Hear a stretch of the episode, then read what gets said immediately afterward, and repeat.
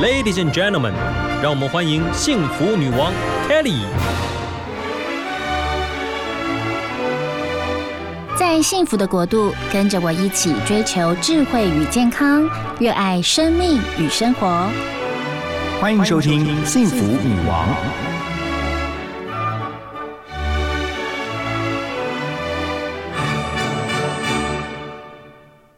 节目非常的开心，我们采访到在内湖地区的一家餐饮店，然后，一家餐厅的老板，他是 Doris。Hi Doris，好。Hi，Kelly，你好呀！我相信在疫情期间呢，真的不管是观光业啊、饭店业、餐饮业，都受到了极大的影响。那您的餐厅也是对吗？是的，我餐厅也受到了很大的影响。然后在刚开始的时候，我看到疫情变成不能在那个室内用餐的时候，其实当时我也非常的紧张。嗯然后想说怎么办？因为我的餐蛮大的，然后里面可以容纳五六十人，结果这一下子就都没有办法营业了。对啊，有没有觉得好崩溃？很崩溃啊！因为我才刚刚在内湖开店嘛，所以就很崩溃。呀，你本来是在士林是吗？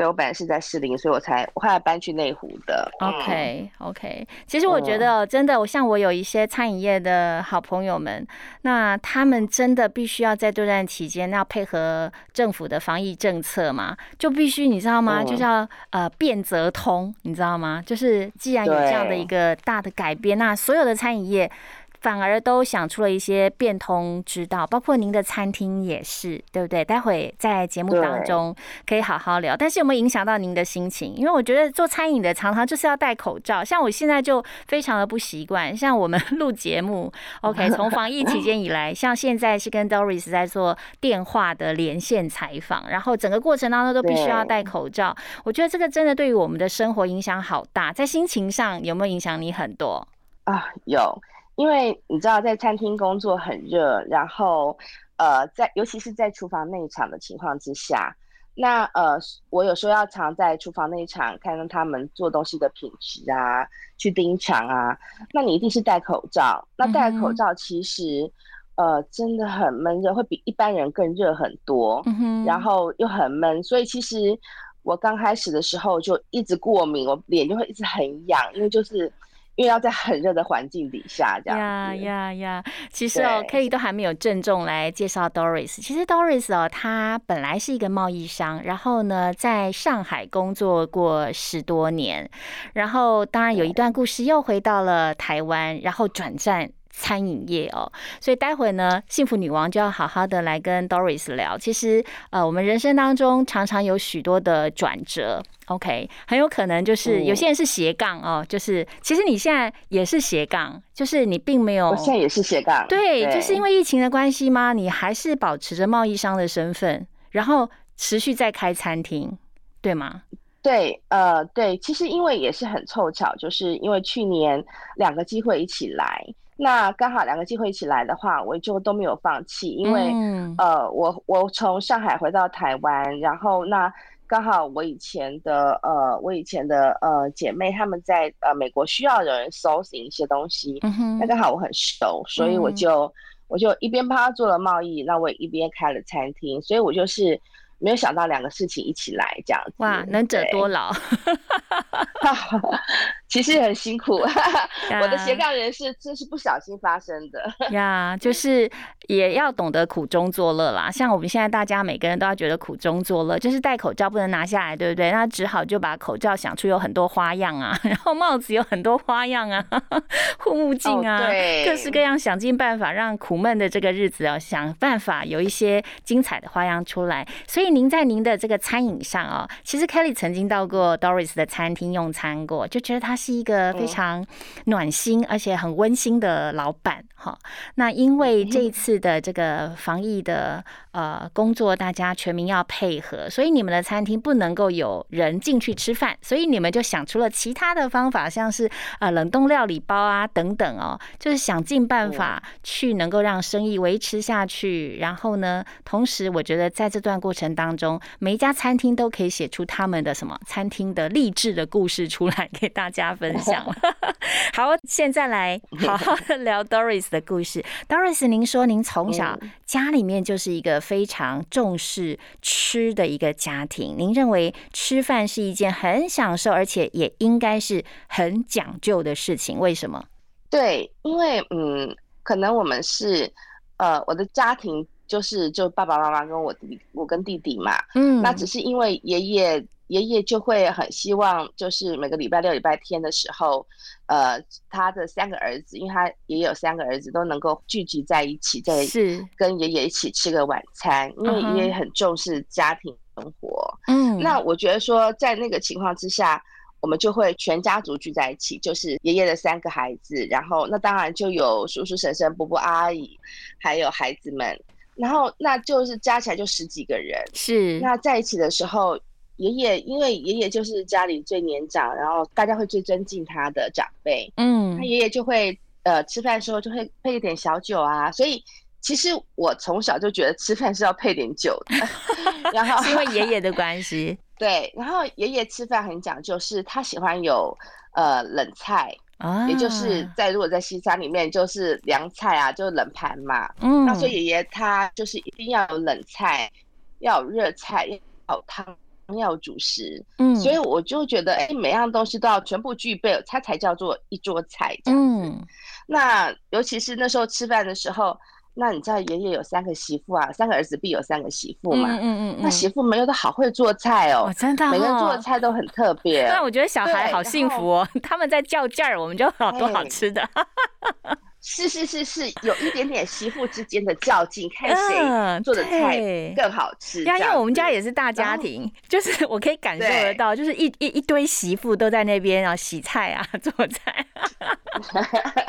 小朋友就等吃那种感觉。对呀，对。然后包括我奶奶也是嘛，就大家就是一群一群女人在那边做菜。嗯哼。那我其实呃很喜欢过年的时候，因为。过年的时候，呃，像我们家一定在过了十二点才下饺子，哦，然后下饺子，对，因为我们有这个习俗嘛，是。然后那时候奶奶都会在饺子里面放点糖啊，放点钱呐，谁吃到就步步高升，谁吃到就是会发大财，嗯。然后奶奶会把馒头做成各式各样的动物，那像呃那个媳妇们就会开始想一些很特别菜名啊，嗯，比如说我妈妈。最常做的就是什么轰炸莫斯科啊，哦，轰炸莫斯科，其实我讲，然后大家都不知道哈，我就说，它其实就是把锅巴煎的，用油煎的，就是油炸之后，嗯，然后再把三鲜往那个锅巴上面浇上去，OK，就就有个声音，就好像轰炸莫斯科好会取名字哦，对对对，然后这些媳妇儿端出菜来的时候。那那想当然尔，大家会说哦，这个菜怎么好吃啊？有什么什么？所以其实现在我看美食节目在讲的那些台词啊，嗯，那很小的时候就在我家就出现了，因为每个人对 每盘菜的那个解说都非常的精辟，而且好像都是美食家，对，所以，我我觉得对，所以我我我我从小就是在一个。就很注重吃的家庭成长大呀，的确，我觉得就是小时候，如果你的父母是会做菜的，多多少少比例蛮高的孩子，长大之后，就算他怎么样，学生时代没有做也好，又或者是单身的时候没有做，可是婚后进入到家庭，好像多多少少就是对于呃料理啊美食，都是好像有一个从从从小养成的一个概念，然后就会不排斥做菜，就算他自己不做，他也会很品尝别人呢，很懂得去品尝。别人做的美食，好，我们继续来跟您聊哦。其实您在上海工作十多年呢，就是为什么会从台湾跑去了上海？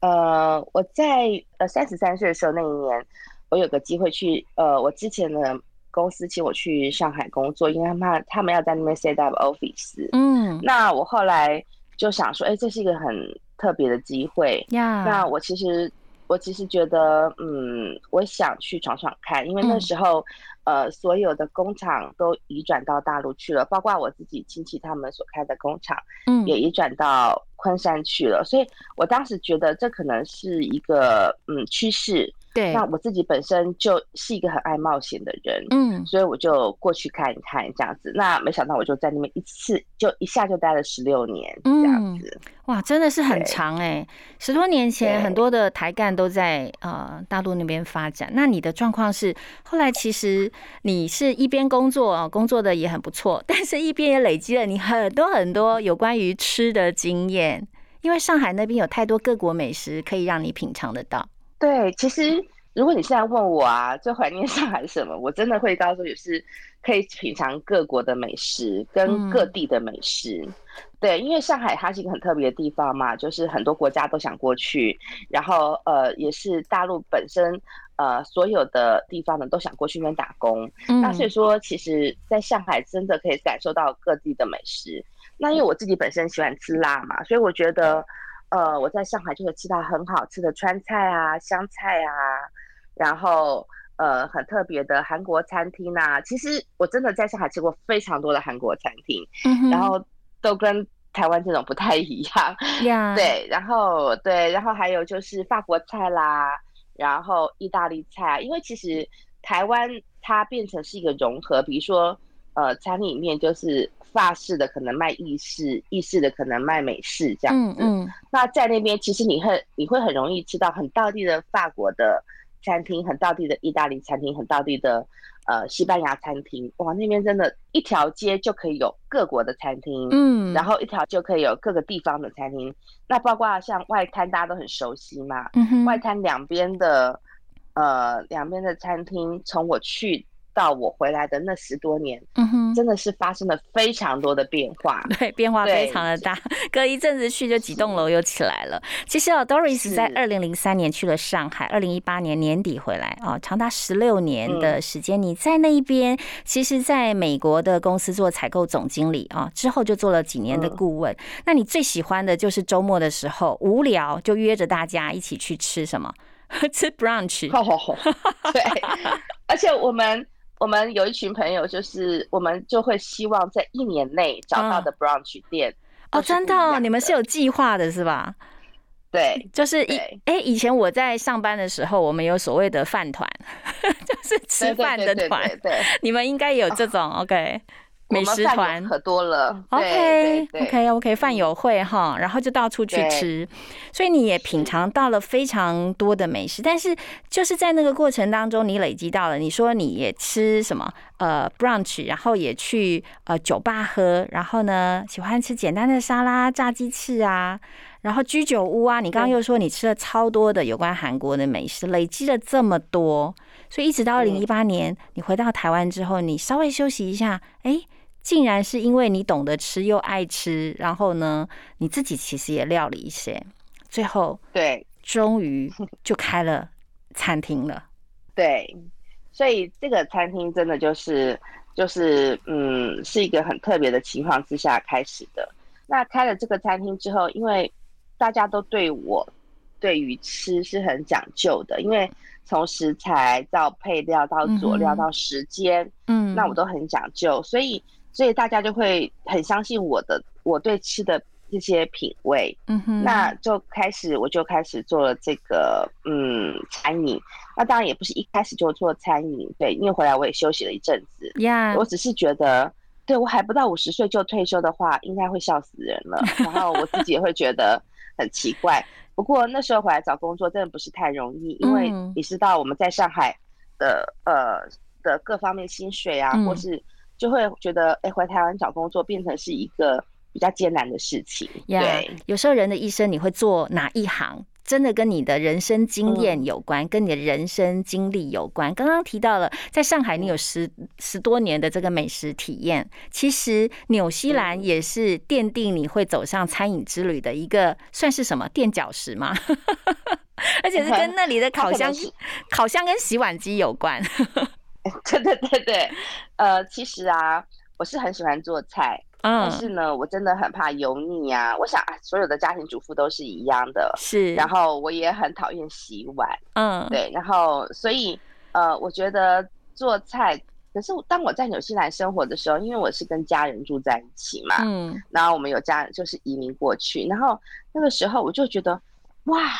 其实因为我在台湾看我的妈妈、婶婶，然后大伯母他们呢煮菜的时候都是汗流浃背呀、是，然后都是很辛苦。可是我在纽西兰的时候，我看到很多人他们做菜的时候，就是品着一个红酒啊，然后进东西进了烤箱啊，然后嗯当一声东西就出来，就有很多美味的美食。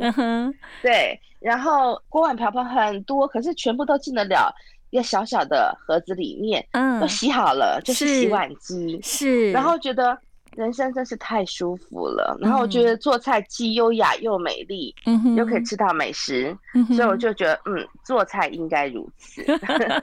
其实就是呃，从小在你这个人生的这个脑海里面奠定的就是这种画面，有时候呢就会鼓舞着你哦，就是勇敢的去走向这个餐饮之路。那你在纽纽西兰其实也经历了很多跟美食啊，哦，又尤其我们现在疫情的关系，大家都无法出国。你说嗯在纽西兰也有好多美好的故事发生过，对对对，呃，我在纽西兰的时候，那时候真的很年轻，然后看到每一件事情都很稀奇。嗯，那纽西兰它是它有原住民是毛利人，是那他们他们最喜欢用的一个方法是 hungry，就是用鼻子打招呼。鼻子对鼻子打招呼，对，就是 say hi 的，不就像法国人会亲你的脸颊这样子。哦两边脸颊就他们这样子打招呼方哦，用鼻子，，对，那 那我其实，在念书的时候，有个老师是，她是嫁给了毛利人，嗯那所以我那时候就对毛利文化有点了解。嗯，然后那因为我们是很早期就移民过去的一些呃家庭，就会常常就会呃被邻居民很邻居们很友善的邀请。嗯，那有一次我就去参加他们毛利人的一个真的很很很棒的 party 吧，然后那个嗯。party 就我就吃到他们的很特别的食物，叫做呃，因为他们打招呼叫 hungry，然后他们那个食物叫 hangy，嗯。一个是 H O N G I，一个是 H A N G I，就差一个字母。是，然后那个是很厉害的一种窑烤，就是在草地上挖一个洞啊，嗯。然后烤一个很大的石头啊，嗯哼，然后呢，他就把食材啊，就是肉啊，一堆肉就放在一起，然后上面再放蔬菜，然后那个蔬菜自然流下来的汁就会到那个肉上面，嗯哼，然后肉上面呢，就是我不知道他只有放盐巴而已，真的，然后呢，他就对，他就他用草这样子炒啊，树叶这样焖起来，焖个几小时，就大家开始喝酒啊、唱歌、跳舞啊。嗯，然后后来三四个小时之后，你就开始吃。嗯，我跟你讲，那些东西都只有最简单，就是盐巴，可是就异常无比好吃。啊，所以我后来就觉得，真正好吃的食物在于最简单的料理。嗯，对，的确就是是食物够鲜美啊，当季的、当嗯令的，然后真的只要加上盐的调味，就会非常的好吃。对，因为我以前对牛排的想法是要放胡黑胡椒酱，因为我们那年代嘛，是，就是孙东宝牛排。嗯，可是后来我才知道，原来要撒盐巴就很好吃了。对，呀，二十一岁的时候，Doris 就去纽西兰了。那因为呢，他实在太爱吃美食了，在 Doris 的眼中，吃饭是很享受，也应该要很讲究。那么他开了这个餐厅呢，他用同样的标准了来服务他的顾客。但是呢，因为疫情很无情，重创非常多的餐饮业，所以 Doris 哦，其实在您的餐厅里本来就是一个我认为是一个很很多元的餐厅，它就是要有甜点，又有咸派，然后有蛋糕，有冰淇淋，还有很特别的什么拔辣咖啡之类的，还是拔辣茶，就是你有好多的创意，本来就在你的餐厅里面。OK，嗯，但是因为疫情的关系，大家都说嘛，既然有这样的一个大的变化，就必须要有变则通，你就必须要有一些呃创意要产生，所以你也帮你们餐厅想出了很多的办法，让它可以继续营运下去。嗯，呃，我的想法其实很简单，呃，我觉得以前呢、就会很有梦想，嗯，然后觉得我一定要坚持做什么，一定坚持不做什么。是可是我觉得，嗯，人生到了一定年纪之后，我开一个餐厅，我是有社会责任的，嗯，我是有员工要养的，是我一定要希望我最重要的就是要让餐厅活下去。嗯所以对我们，我觉得也是我啦，非常多的餐饮业在这时候打折卖外带，嗯，然后都是因为基于这样的原因，所以我其实就是在这样的情况之下，我只是想他们在家里可以享受到各式各样好吃的美食，他们最喜欢我店里哪些东西，嗯。他们回家可以享用。嗯哼，然后我想到以前呃，我在教会里面常常办一些活动啊，大家来吃饭呐、嗯然后他们在家里最想要吃到，呃，我做的是什么东西，嗯可以在全家一起吃的时候，会觉得感觉到很幸福。嗯所以我就是因为基于这样子，我去做了一些调理包。嗯那我我我喜欢咸派的原因，是因为真的我呃一直都有接触到呃在国外的生活，然后我记得我们在国外有时候就吃一个咸派，就是一个很简单的一餐，嗯所以我一直在想，怎么样可以让妈妈们就会减少这个做菜的烦恼啊、辛苦啊，所以我就想说，哎，那因为我的像我的印度咖喱鸡咸派是我自己炒的印度咖喱，因为我不喜欢用那个那个叫什么咖喱块嘛，嗯哼所以我都是用香料去炒出来的。嗯那那我就想说，哎，我这么用心去把每样东西做好，嗯然后我也希望他们在家里就可以吃到有幸福感的食物，嗯然后呢，也就可以给孩子放心的给孩子们吃。嗯对，所以我对于食材啊，对于很多东西我是很多要求的。嗯对，那像我就绝对不会放味精，嗯然后那像我的红酒炖牛肉，我就绝对是照古法的做法，我里面还有放巧克力。嗯哼那古法就是那个茱莉亚的古法呢食谱对，Julia，、啊对呀食谱，Julia 是对，然后味道很好吃。是啊，就还放法芙娜巧克力，其实一般人就不会那么讲究了。嗯，对，那像我自己喜欢做油封鸭腿，它就真的我就是放在橄榄油放烤箱里，用低温烤六小时。嗯，现在谁做这个事情啊？这真的是很难了，因为你又费电，然后又很花时间。呀，对。而且我觉得那个料理包的这个 idea 真的非常的好。其实，在餐厅里面吃哦，其实大家可能都会觉得说，现在呃宅配来的，有时候会发现说，哎，那个食材好像有。呃，变少其实不是，因为我们在餐厅吃，有时候是盘子很大，可能很浅，所以你铺平了会觉得说哇，好大一盘，OK。然后回到家放到这个呃餐盒里，就会觉得说好像有影响。所以呢，可见你到了餐厅，你看到了这个呃摆盘啊各方面的那个呃，包括视觉的这种感受，然后你就觉得说一道餐很好吃。可是你们没有办法呃，所有的餐厅呢都没有办法让民众走进去吃。现在料理包反而就是很单纯、很美好，让你呢刚好就是最重视食材，OK 好不好吃，然后料好实在。那因为冷冻包就是这样很单纯的，所以料好实在这件事情就赢啦。所以就很多人就会觉得说啊，跟 Doris 啊，就是来订这个料理包。其实回到家里面，家庭主妇就会觉得说，真的是很棒的帮手。为什么？你真的来不及的时候，一个料理包就直接把它蒸熟了，又或者是热水煮熟了，真的是很大的帮助哎。OK，好哦。其实您才刚回来台湾开呃餐厅哦，就刚好恭逢嗯其盛哦，这个疫情从啊也这样子一一年多了，然后在全球真的是都重创啊非常多的没产业。可是我觉得你的热嗯情还在，对吗？是的，是的，没有错。因为我觉得，我觉得人生是不应该那么容易被打败的。嗯，然后，而且我觉得在这样的情况之下，也有人可以成功，也有人撑得过去。所以，呃，我没有比别人更幸运，我可能会怎么样？但是我觉得我只能做就是比别人更努力，更更多的热情去面对这样的事情。呀。对。其实我觉得有时候有些人都让我觉得很钦佩他们，因为他们虽然嘴里会说“哎呀，好辛苦啊，这厨房很热啊”，哦，就是会嗯。讲，然后但是你跟他讲说，可是你这个好好吃哎，你就说对呀、我跟你讲，我用了什么料啊，然后呢，我跟你讲，我很认真的怎么样怎么样，然后就眉飞色舞，就聊了啊，你们心中很喜欢的哦，就是你们投注非常多热情，那像你就投注了很多的热情在你的这个餐饮上面。那就是我们的福音啦，因为爱吃的人饕客、哦、听到那种很爱做菜，然后又整个心里面充满热情的，就觉得说幸福感油然而生。我相信很多上呃到你的餐厅的人，吃过 Doris 的料理的人，应该都有这样的分享，对吧？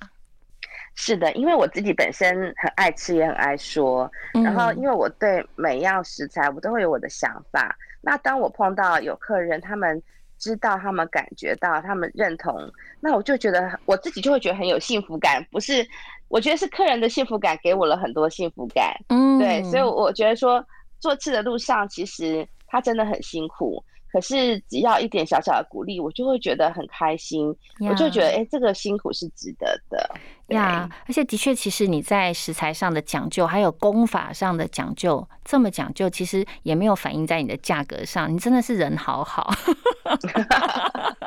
有没有人跟你说你真的是人好好？有没有？有啊，很多我很多朋友都问我说：“你有没有亏钱啊？”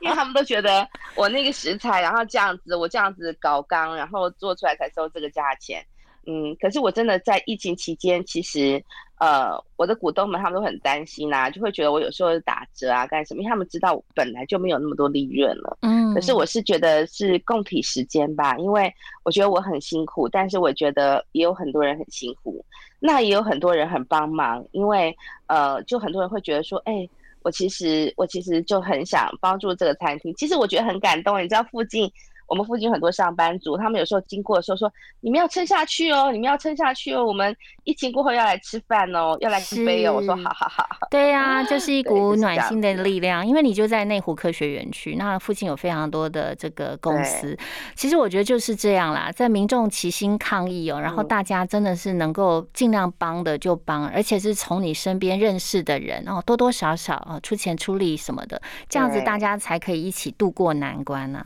那讲到。到这个暖心的事情，其实 Doris 在二十年前，您曾经也做了一件事情，一直到二十年后，哦，这个感动的力量竟然发生在你的生命当中。哦，对对对，其实蛮特别的，是在呃，就是呃，我回归来台湾没多久时候，那我去看了我美国副总裁，然后他说他孩子是。台湾领养的嘛，然后后来我们帮他在台湾找到亲生父母亲子，后来没有想到那个机构是我二十年前曾经去做过义工的机构，然后他们居然就告诉我说，没有多久居然告诉我说，那个有一个孩子是我送去荷兰的，嗯，他想回来找这个当时送他去荷兰的人，那那个人就是我，对，他当时我还有拍照啊什么的，然后他们就很快找到我，然后我我觉得很奇妙哎，因为。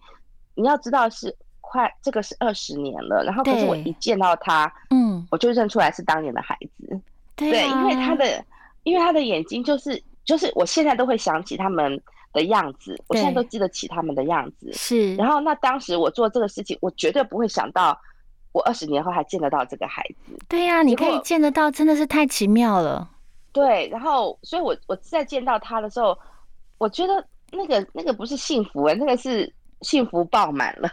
对，我就觉得，哎，对，因为我看到他长大成人，变成一个很好的孩子，嗯，那我就会觉得，哇，我觉得很棒，很值得呀。就是当年做了一个，就是一个暖心的小动作，但是二十年后回到你的生命当中，然后我相信刚好一定是在你的人生的这个心里面，就是留下了非常非常沉重重的一个感动，对不对？对。对，没错，是很感动的。好喽，今天真的太感谢 Doris 了，就是跟我们聊了这么多的美食，然后呢，最后还送给我们啊这么感动的故事。我觉得人生就是要去累积一些感动，然后他可能不是马上就回馈在你的生命当中，也许是十年、二十年后回馈到你的生命。那那个时候，其实上帝就会有一个奇妙的安排。OK，好，没错。那今天就非常谢谢 Doris 了，因为刚好也中午的时间了。嗯，是的，大家赶快去好好的这个吃个饭啊呀，然后寻找美食，也寻找这个生生活当中美食带给大家的感动。谢谢 Doris，希望下次有机会可以当面我们在幸福电台访问到你。OK，谢谢你，谢谢谢谢，好，拜拜拜拜，也祝福所有的听众朋友们平安喜乐。